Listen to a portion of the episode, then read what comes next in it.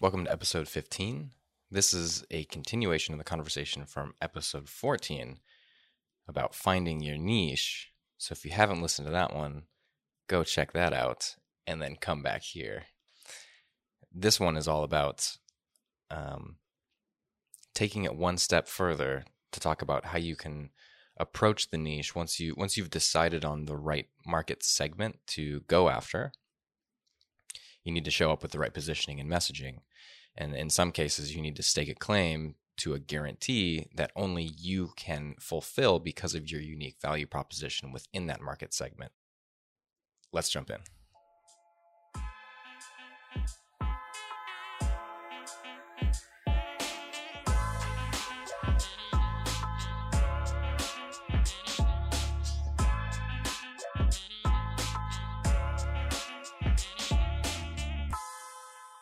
In our last episode, we talked about um, finding your niche and understanding how big or small it should be, and then picking the smallest viable market um, and focusing on them. And I think one of the some of the questions that, that brings up is once you've found that market that you you say this is my ideal customer and these are the people that I know are the the right personas that we should be talking to.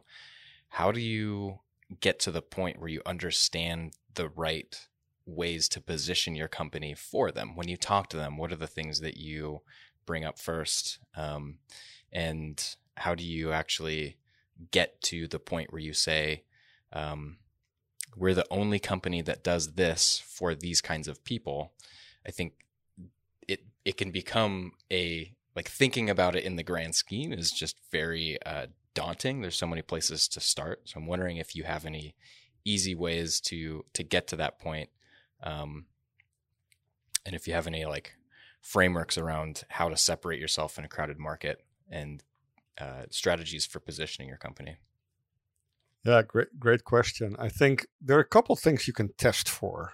One that I always like to use is as a litmus test if you claim that you're the only one who can do something for your given market segment that you're targeting, right? So if you have said, hey, this is the niche segment that I want to nail, this is the part of the market where I feel my value prop is unique, then you should be able to stake that claim in a very concrete way. You should be able to, for example, provide a guarantee of some sort, right? Some kind of service level guarantee or guarantee for certain outcomes that is very hard to match for anybody else, right? Or you can make a promise, whether that, you know, ranging from money back guarantees to um, we promise you to be up and running within a certain amount of time that make it really clear that you feel so confident about your value proposition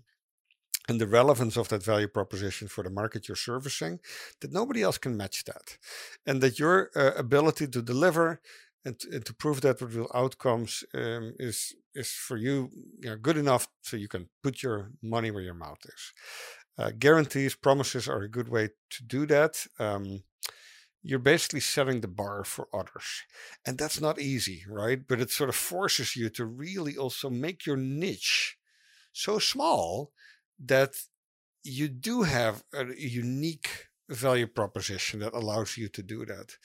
And if you're not, maybe you need to make your, you know, your target market smaller if you're not able to do something better than everybody else and make that concrete with a promise or a guarantee, then maybe you should add another another sort of filter to the market that you're trying to service. Maybe you you pick a certain very specific problem that nobody else is focused on solely, and because you focus on just solving that problem, you can do that better than anybody else. Would you feel comfortable like uh, sharing some examples of promises and maybe like what do you see Kalungi's promise as being?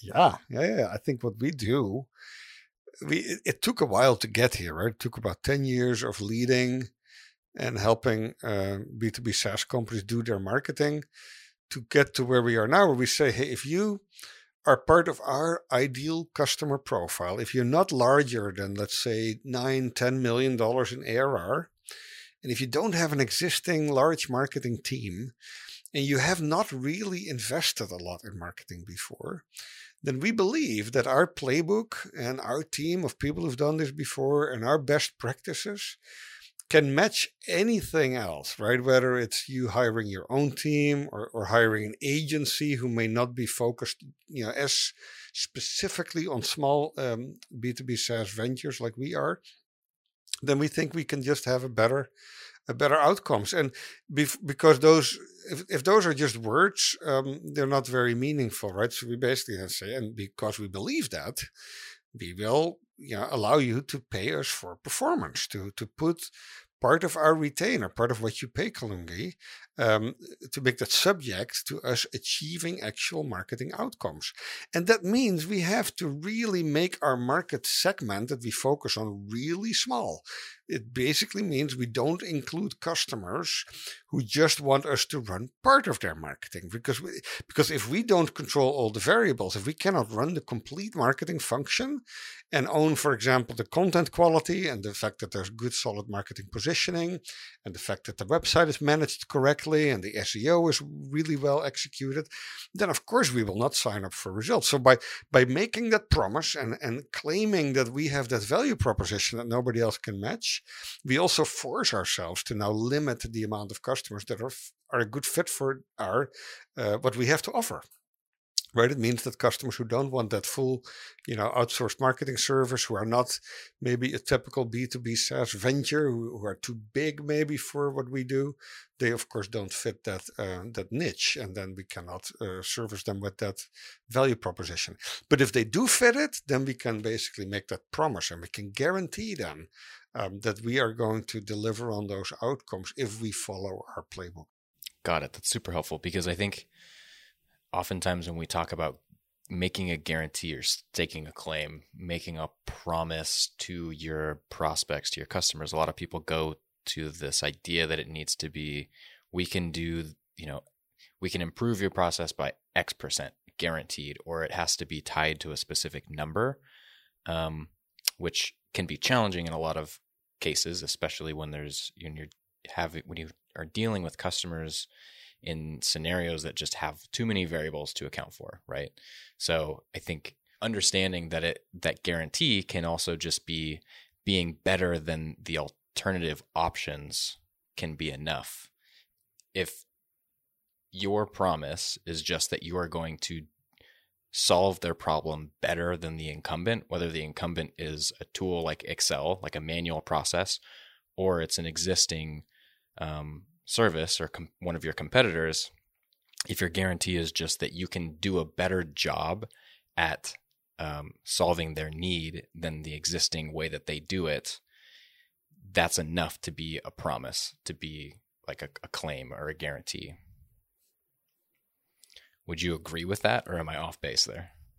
No, it's a good point. Uh, I believe that to get to that really specific guarantee or promise, you may just have to make the segment a little smaller.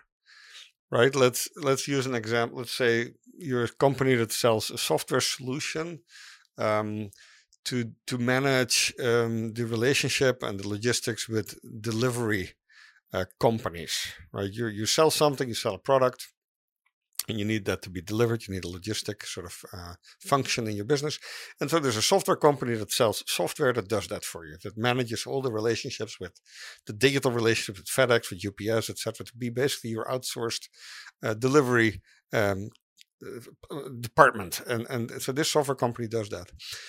They could make a promise and even guarantee that they can shave off, let's say, 10% of the cost that you pay to external delivery vendors if you are in a certain market segment that might be defined by you don't have software today to manage your relationship with with FedEx and UPS, etc. And I think that if I'm that software company and I have data, I have enough data that out of the hundred customers that we service, 90% of those have achieved, let's say, 20% in savings then I might be very comfortable to making a promise or a guarantee that you'll save at least 10%. Even if that's not going to be true in 100% of the cases, in those few instances, you'll be able to sort of maybe give a money back guarantee or sort of make up for that in other ways. But it still probably allows you to make that promise from a value proposition perspective. But only if you can make then sort of the, your segment precise enough that it only includes customers who don't have a solution like that today. Right. That makes sense. And so for for customers where let's say you have a solution and it's hmm, I don't want to say commoditized, but the, the service offering is very, very similar to the other um, the other products on the market. Let's say again, you're a software company that handles the logistics for shipments. Um, and there's a ton of other companies that do that and they all do it really well. Like it, it's all so optimized. Um, one additional way to maybe slice the market down would be to say, uh, you see some you see some patterns of customers that need their shipments to be um, delivered in under a certain amount of time and to be delivered with a certain amount of accuracy or uh, like a certain percentage of those deliveries um, are guaranteed to get there securely without any issues of being stolen or something.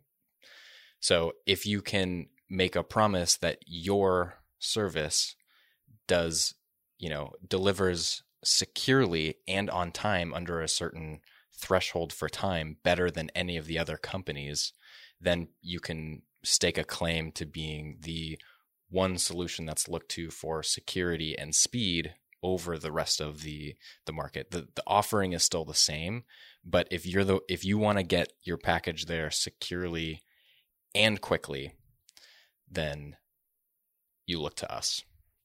That's maybe another way to think about slicing things down. Absolutely. And I think what is a great example of um, making that promise or that guarantee even more um, explicit is to then make it part of how you let your customers pay you, right? If you have a pay for performance part of your um, the way you price, eh, that's real value based pricing. We talk a lot about going from you know, cost based pricing to market based pricing to, to value based pricing. This is how you do that. And if you're not comfortable that you're not able to to provide that sort of unique differentiator, that that guarantee, that promise, that might be just an indicator that the market segment you're focused on is a little too large, where you don't really understand and you're not able to articulate your value proposition correctly, and you're definitely not capable of turning that into measurable value that you are delivering. Because if you can, then you should be able to to do some form of value-based pricing, pay for performance, um, or a promise or a guarantee. So it's a great litmus test, I think. To sort of is your niche small enough is your value prop concrete enough and real for the niche that you're trying to win? Um, and how do you then turn that into the right sort of um, messaging and, and marketing execution?